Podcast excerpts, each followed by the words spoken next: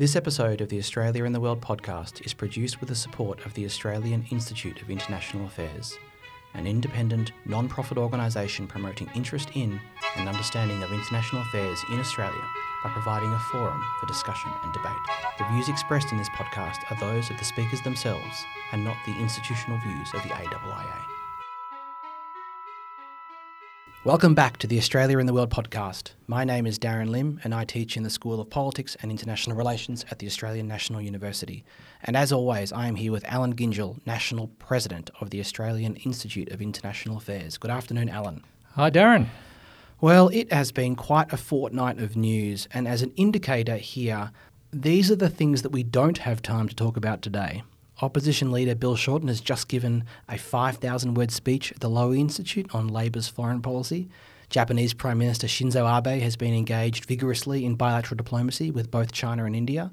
And a far right candidate has just won the presidency of Brazil.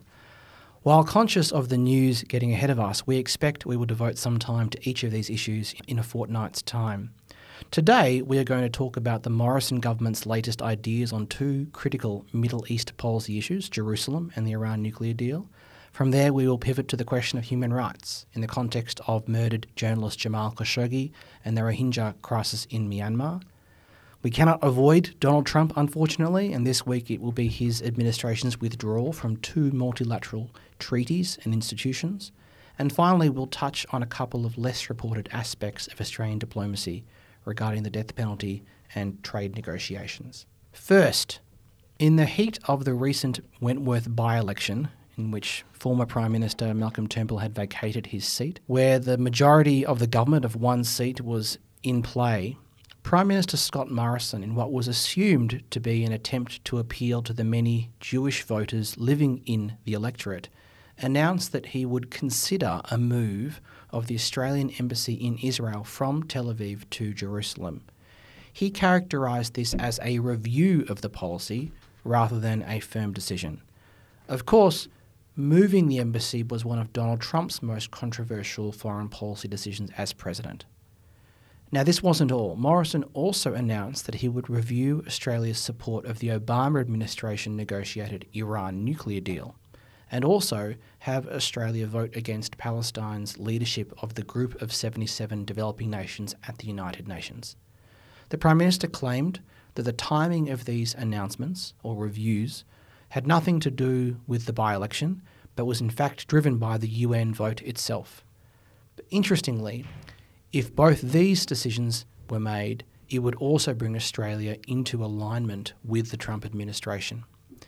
Now, it didn't work out very well for the coalition government as uh, the Liberal Party lost Wentworth. And it may have backfired with both Jewish and non Jewish voters in the electorate, and I guess the rest of the Australian public, given the decline of support for the Liberal candidate in the last days of the election. Now, normally foreign policy doesn't come up in elections very often, um, and this episode makes one wonder whether or not foreign policy might become a bigger election issue in the future. But I think most saliently, not only did the move not succeed in winning the, the, the Wentworth by election, it had major consequences for Australia's bilateral relationships, creating tensions with our Muslim majority uh, neighbouring countries, especially Indonesia, at a time when Prime Minister Morrison and Indonesian President Jokowi are working to conclude a free trade agreement. Alan, lots of interesting angles to this decision for watchers of Australian foreign policy. And that's before you even get into the merits of the decisions themselves. What is most interesting to you about this entire episode?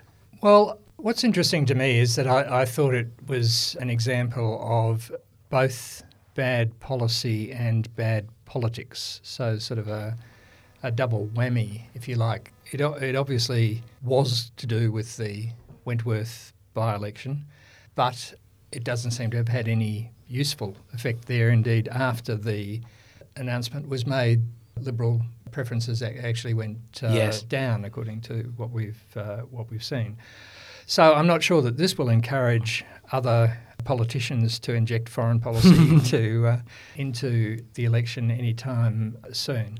It was a it was a quite substantial breach for, or, or um, uh, divergence. It was only, of course, a proposal for a review, but everyone knew what that uh, meant. But it was a divergence from not only past Australian foreign policy, but the foreign policy of this very government mm. itself. I don't think that the Jerusalem question is quite as interesting as the Iran okay. review, which has received much less uh, coverage in the uh, in the in the media. But Australia has, for a very long time now, carefully differentiated its relationships with Iran from those of the US and uh, and um, other the Brits and uh, other Europeans. We kept our diplomatic uh, mission yes. in Tehran for long periods. We've had a, a, a small but you know worthwhile economic uh, trade relationship. Both sides of politics have supported the, the Iran nuclear deal. So when the review comes out, and I firmly expect that to be sometime in the week before Christmas, or Boxing Day, or something or Boxing like that. Day, yes. Friday, Friday before Christmas, or Boxing Day, one or the other. I, I, I think, um, especially now that um, Malcolm Turnbull has got back into the act by advising the uh, the government that uh, the decision to move the uh, the embassy would be detrimental to our relations with Indonesia. I strongly expect that current policy will be reaffirmed. That is, unless the government decides that it wants to go the full Trump before the uh, next election. Uh, but I think the uh, the arguments in in favour of um, of uh, continuation of what we're doing from an Australian point of view make uh, very good sense. It's an interesting point you raise about the fact that we have a diplomatic mission in Tehran, but the United States doesn't. Does that give us any particular influence uh, or importance in conducting diplomacy as a, some kind of sort of intermediary between the two sides? Uh, not so much as an intermediary, but it's certainly given us a value to uh, to others because our diplomats have uh, understand. They've been there. They've been sort of uh, uh, engaging with the Iranian leadership. So there's always been a lot of interest from other friends and allies in talking to us about our understanding of the uh, of the situation in Iran. So it, it, it, has been an asset for us, I think, in terms of uh, Middle East policy generally. Which we would lose if we were to back out of a deal. Well, if we were to if we were to back away from the deal, I imagine that that would be one of the consequences. Mm, okay. Well, moving to our second topic, which we were going to discuss in our last episode but held off because of breaking news. And this, of course, is the death of Saudi journalist Jamal Khashoggi, who walked into the Saudi Arabian consulate in Istanbul and did not come out. It seems over the past couple of weeks that it is clear that Khashoggi is dead and that he was killed in a premeditated attack, to use the words of the Saudi government but it's unknown right now the extent to which this decision to kill him was made at the highest levels, especially uh, the involvement of the Crown Prince Mohammed bin Salman, MBS, who had previously been feted by the West and especially the Trump administration. From an Australian perspective, and I, I assume here, listeners, that you are familiar with this macabre, very grim episode. From an Australian perspective, Prime Minister Morrison stated that we deplore the killing and called upon the Saudi government to cooperate fully with the Turkish investigation. Australia also pulled out of the Saudi Future Investment Summit, commonly termed Davos in the Desert. That's, however, all that we've done so far, presumably while the government awaits the results of the investigation and for more information to come out. And I think it's interesting to juxtapose these grim events with the decision made by the Morrison government in the last few weeks to impose sanctions and travel bans on five Myanmar military generals accused of leading the crackdown on the country's Rohingya population in 2017, which saw around 700,000 refugees flee to Bangladesh. A UN report released in August had accused the military of a systematic campaign targeting civilians, including enforced disappearances and mass rapes and raised the prospect of prosecutions for crimes against humanity and genocide.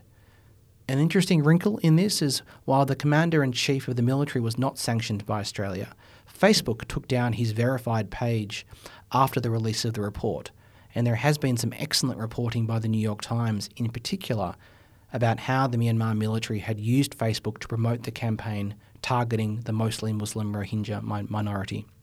Now, again, a lot of angles to these issues, and of course, that we know more about what's happened in Myanmar than we do about what transpired inside the Saudi consulate in Istanbul. I'm not sure about that. I think, thanks thanks to the the Turks, we have a, uh, a potentially vivid, vivid uh, that's true.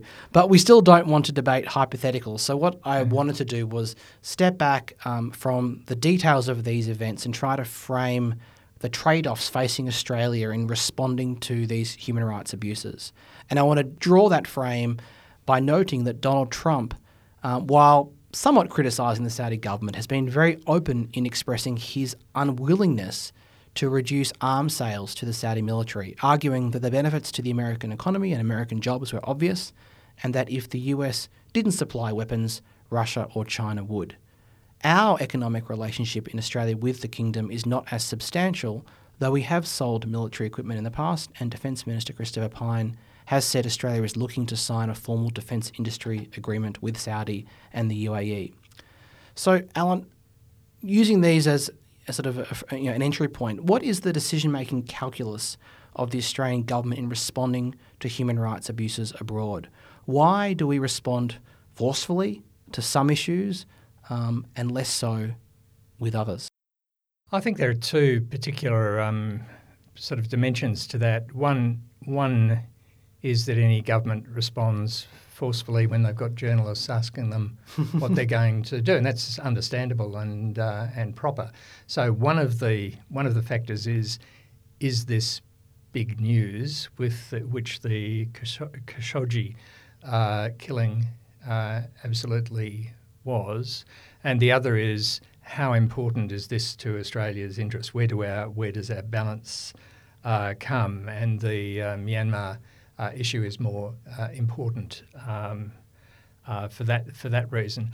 Uh, Khashoggi, um, I mean, a, a, horrific uh, stomach churning accounts uh, that we've heard, and um, but it's a it's an example of how human stories affect foreign foreign policy in a way that, for example, Saudi involvement in the Yemen uh, civil war with yes. 10,000 10, civilian uh, deaths uh, there hasn't sort of raised yeah. all that much uh, interest in captured the, the West, imagination. But this one particular person and this one particular person was a journalist, and so and journalists are understandably. Mm.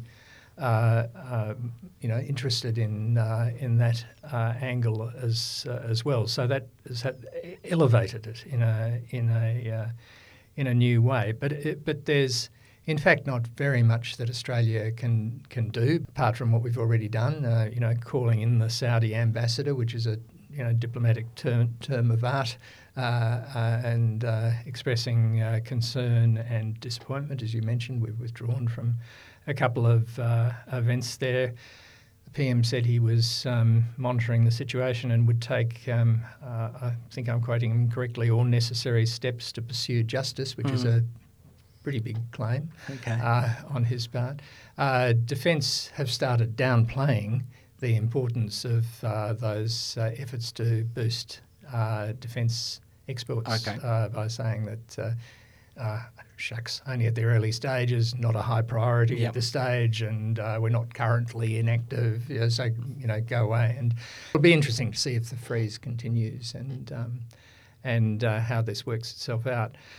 Rohingya, there is sort of a, a, a, um, a much uh, more complex uh, set of issues and a much more immediate practical um, Im- importance for Australia. It's a refugee issue mm. in our neighbourhood. It's a potential uh, source of um, you know extremism um, uh, building up there in uh, in res- response to the extremism of the uh, uh, of uh, some of the Buddhists in in Myanmar itself. We've got to we've got to make sure that we're working along with our ASEAN neighbours in all of this. We certainly want to um, send the strongest uh, possible uh, message in the in the light of that uh, again horrific UN uh, human rights report on it all.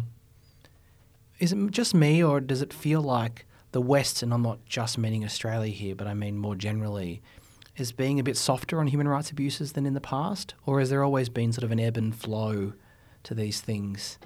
Oh, there's always been there's always been an ebb and flow to these things, and and uh, weighting of uh, interests against uh, uh, uh against um, the you know concerns about the particular human rights uh, dimensions. There's no there's nothing wrong with that. I don't. I mean, foreign policy is always about about trade offs and and you know working out the best way of doing things, and that's not always going to be the same in in every uh, situation.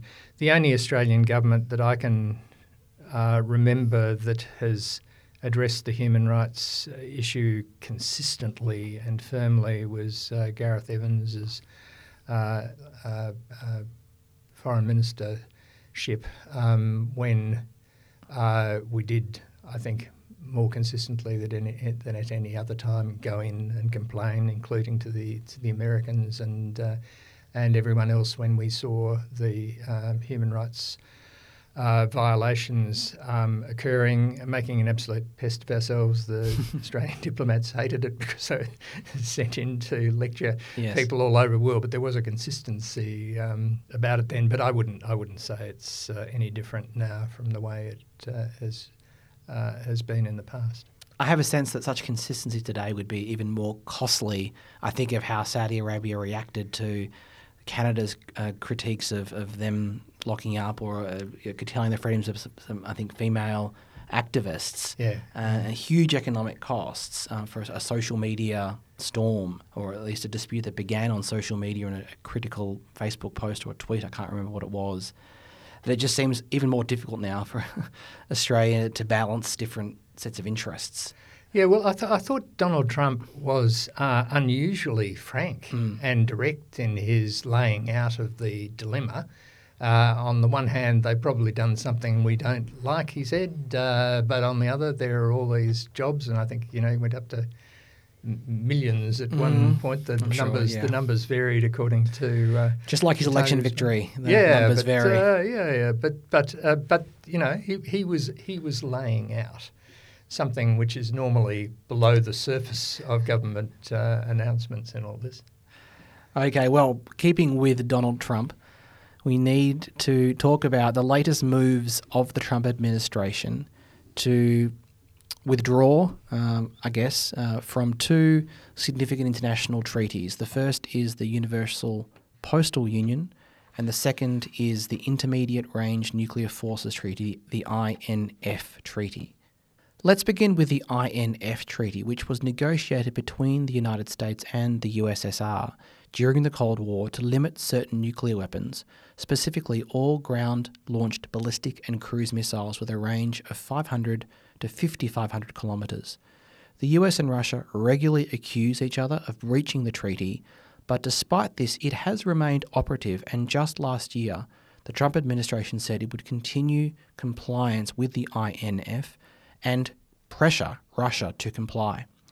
The US ambassador to Russia, Jon Huntsman, only a few months ago described it as, quote, probably the most successful treaty in the history of arms control.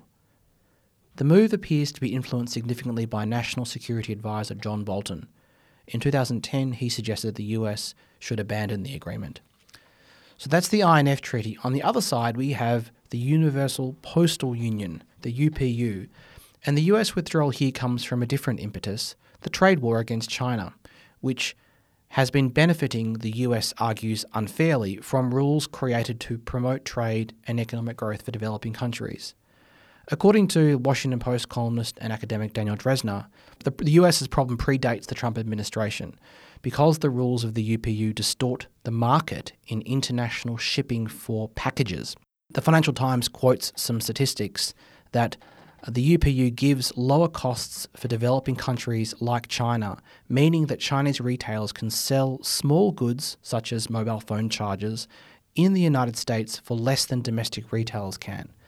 The price of a 4.4 pound package shipped from one US state to another is between around $20, while China Post pays $5 to ship that same package anywhere in the United States. And these are figures from the US Postal Service.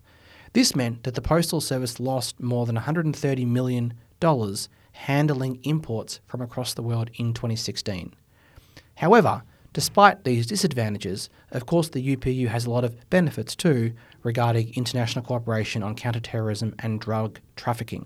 So, Alan, you've got these two treaties, one dealing with weapons, missiles, nuclear weapons, the other one dealing with the post, the mail.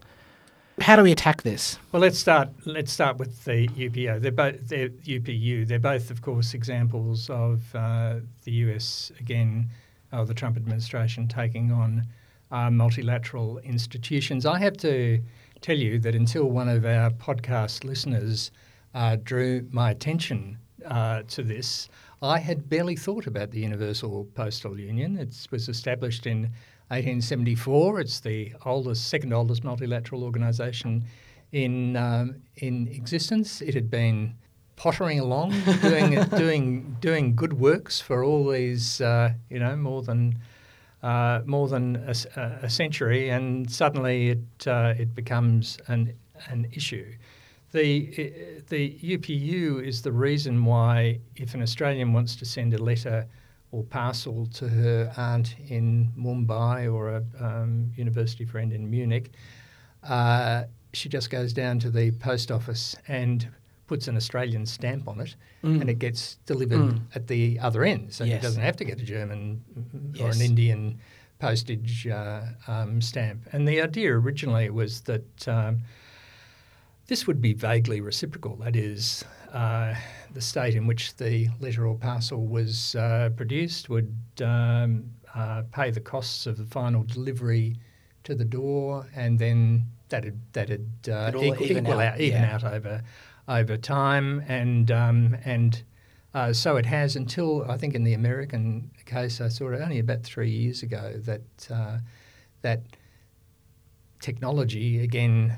Um, what a change. Pe- people aren't writing letters anymore, but they are sending uh, uh, parcels, um, and um, you know, e-commerce has uh, has uh, facilitated that. And at the moment, because it takes it costs more to deliver a parcel in the US than it does in China, uh, the US postal service is, is in effect uh, subsidising the Chinese. It's not a, it's not being paid back to the Chinese, but it's a it's a, it's a subsidy.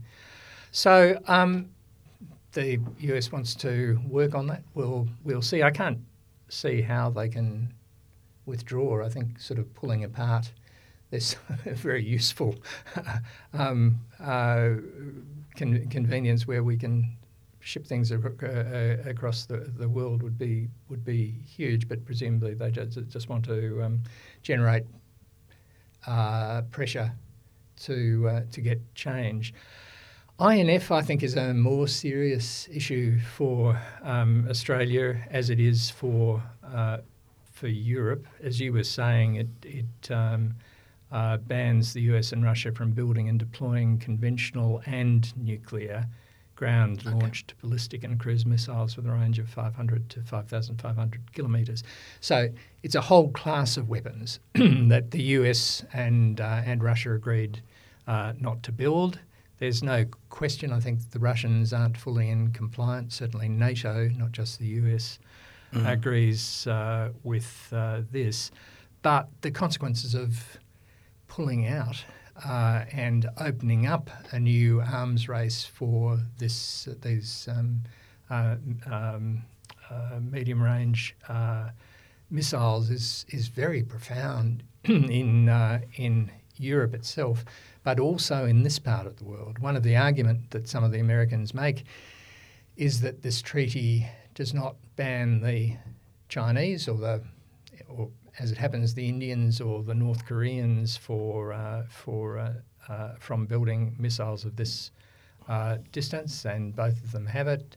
Harry Harris, the former head of the Indo-Pacific Command, told the Senate Arms Armed Services Committee some time ago that he thought there were reasons for that the Americans needed this sort of thing in in Asia. And you're already seeing. Um, bits of the commentariat in the States suggest that if uh, the Americans did uh, pull out, then stationing of intermediate range ballistic missiles in northern Australia might be an option oh, to uh, to address the, the Chinese. So all we can say at this point, I think, is that if there's a change of government in Australia next year, uh, an incoming Labor government will have some immediate tensions to resolve between its commitments to nuclear disarmament, and these were set out by Penny Wong in her mm. address to the AIIA conference just a week or so, and the immediate realities of a new nuclear arms race. So this is not just one for the Europeans.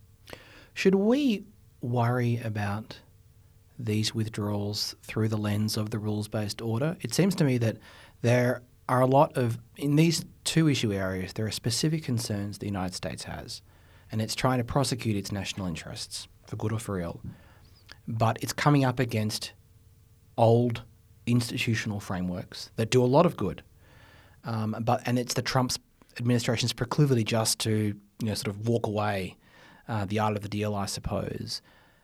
Is the can are these isolated sort of issue specific incidents, or are they further eroding the idea that multilateral cooperation through treaties and institutions is the best way of organising international affairs? Oh, I think very much the latter. Treaties, you know, have a life. They, they're perfectly, you know, respectable and consistent with the rules-based order to amend treaties from from time to time as circumstances change. So I've got no particular uh, uh, problem with the idea of the US announcing that it's withdrawing from the uh, INF uh, in principle, it can do that within the framework of the of the uh, rules-based order. I think it's a very bad idea uh, myself because the consequences for its allies uh, will be will be very um, will be very considerable. But I don't I don't see it as a challenge to the rules-based order in the way that I see the threat to withdraw from the WTO.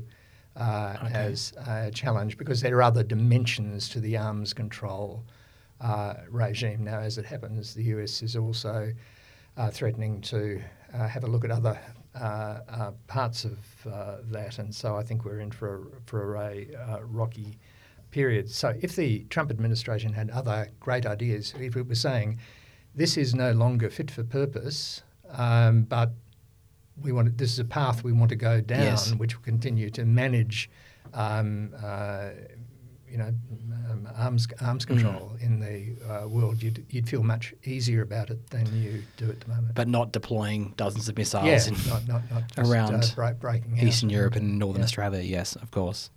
Okay, finally, Alan, two smaller items uh, that have appeared in Australia's foreign policy over the past couple of weeks. First, uh, on the 15th of October, the Foreign Minister launched a strategy for the abolition of the death penalty. To quote the press release, the strategy outlines practical steps that ministers, parliamentarians, and Australia's network of embassies and missions can, can take to advance the goal of global abolition.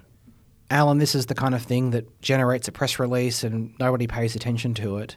Uh, but as a practitioner of Australian foreign policy, why is this one? Why did this one catch your eye?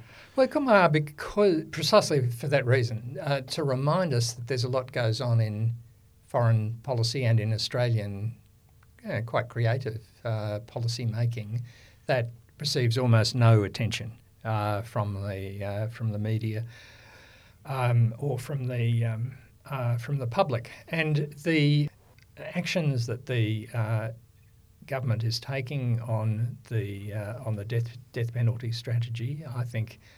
I mean, they, they follow on, I think, from uh, decisions that we made at the uh, at the time that uh, uh the Indonesians uh, executed uh, the the two Australians. Um, but it's it's something which is distinctively mm-hmm. Australian. Um, it's I think important. It's bipartisan. There's mm. no difference between the two. two parties on this. It sets us apart from some of our close allies. The US, of course, is still um, in favour of uh, the uh, death penalty. Mm-hmm. China is the other major uh, proponent of the death penalty. In our own region, I noticed that Malaysia has just announced that it's uh, going to abolish Okay. the uh, the death penalty, but Singapore uh, is going ahead. So, look, it's not a it's not a, a big deal, but it's an example of the way in which behi- uh, below the the sort of horizon of public attention, uh, diplomacy uh, goes on with trying to shape the world in ways that uh, that we you know accord with our beliefs and norms. And in that same vein, then, the second item is our Trade Minister, Simon Birmingham, just returning from a trip to Canada and the United States. And the Canada visit is especially interesting because he attended a meeting of 13 trade ministers, and they were obviously Australia and Canada, and then Brazil, Chile, the EU, Japan, Kenya, Korea, Mexico, New Zealand, Norway, Singapore, and Switzerland. Notice that neither the US nor China were there because they were not invited. Now, speaking with reporters, Birmingham said, and I quote, I think it's in some ways a positive that this discussion is one without the two giants who are creating such tensions in trade being present, because it is an opportunity for like minded countries to create positive momentum and then be able to invite others, including the United States and China, to the table in a constructive way with real solutions and real direction on the table about where we want to take the WTO. Alan, is, is that correct? Yeah, look, I, I, I thought this was interesting um, uh, uh, too. Uh, the WTO and the future of the uh, open rules based trading system is really vitally important to us. Uh, Australia has taken uh, action ourselves in the past. I thought the rescue of the TPP 11 was a good example of that. Much earlier, we set up the Cairns group of um, agricultural free traders during the last successful WTO round, the, the uh, uh, Uruguay round, to put pressure on the main uh, parties to, um, to open up the agricultural sector. So, at a time when um, politicians, again on, on both sides, Marise Payne made the point in her AIIA speech, uh, Bill Shorten made the uh, point at uh, at Lowy, we're going to need to engage in creative, crafty diplomacy of uh, of our own to get what we want. I thought uh, this was a, uh, an interesting and important uh, move by the people, sort of middle powers of the of the system. To try and shape the um, uh, the outcomes. I mean, they agreed that there was a need for reform, there was a need to address uh, market distortions, but that the WTO needed to be reinvigorated as a negotiating forum, and in particular that uh, appointments to the appellate court.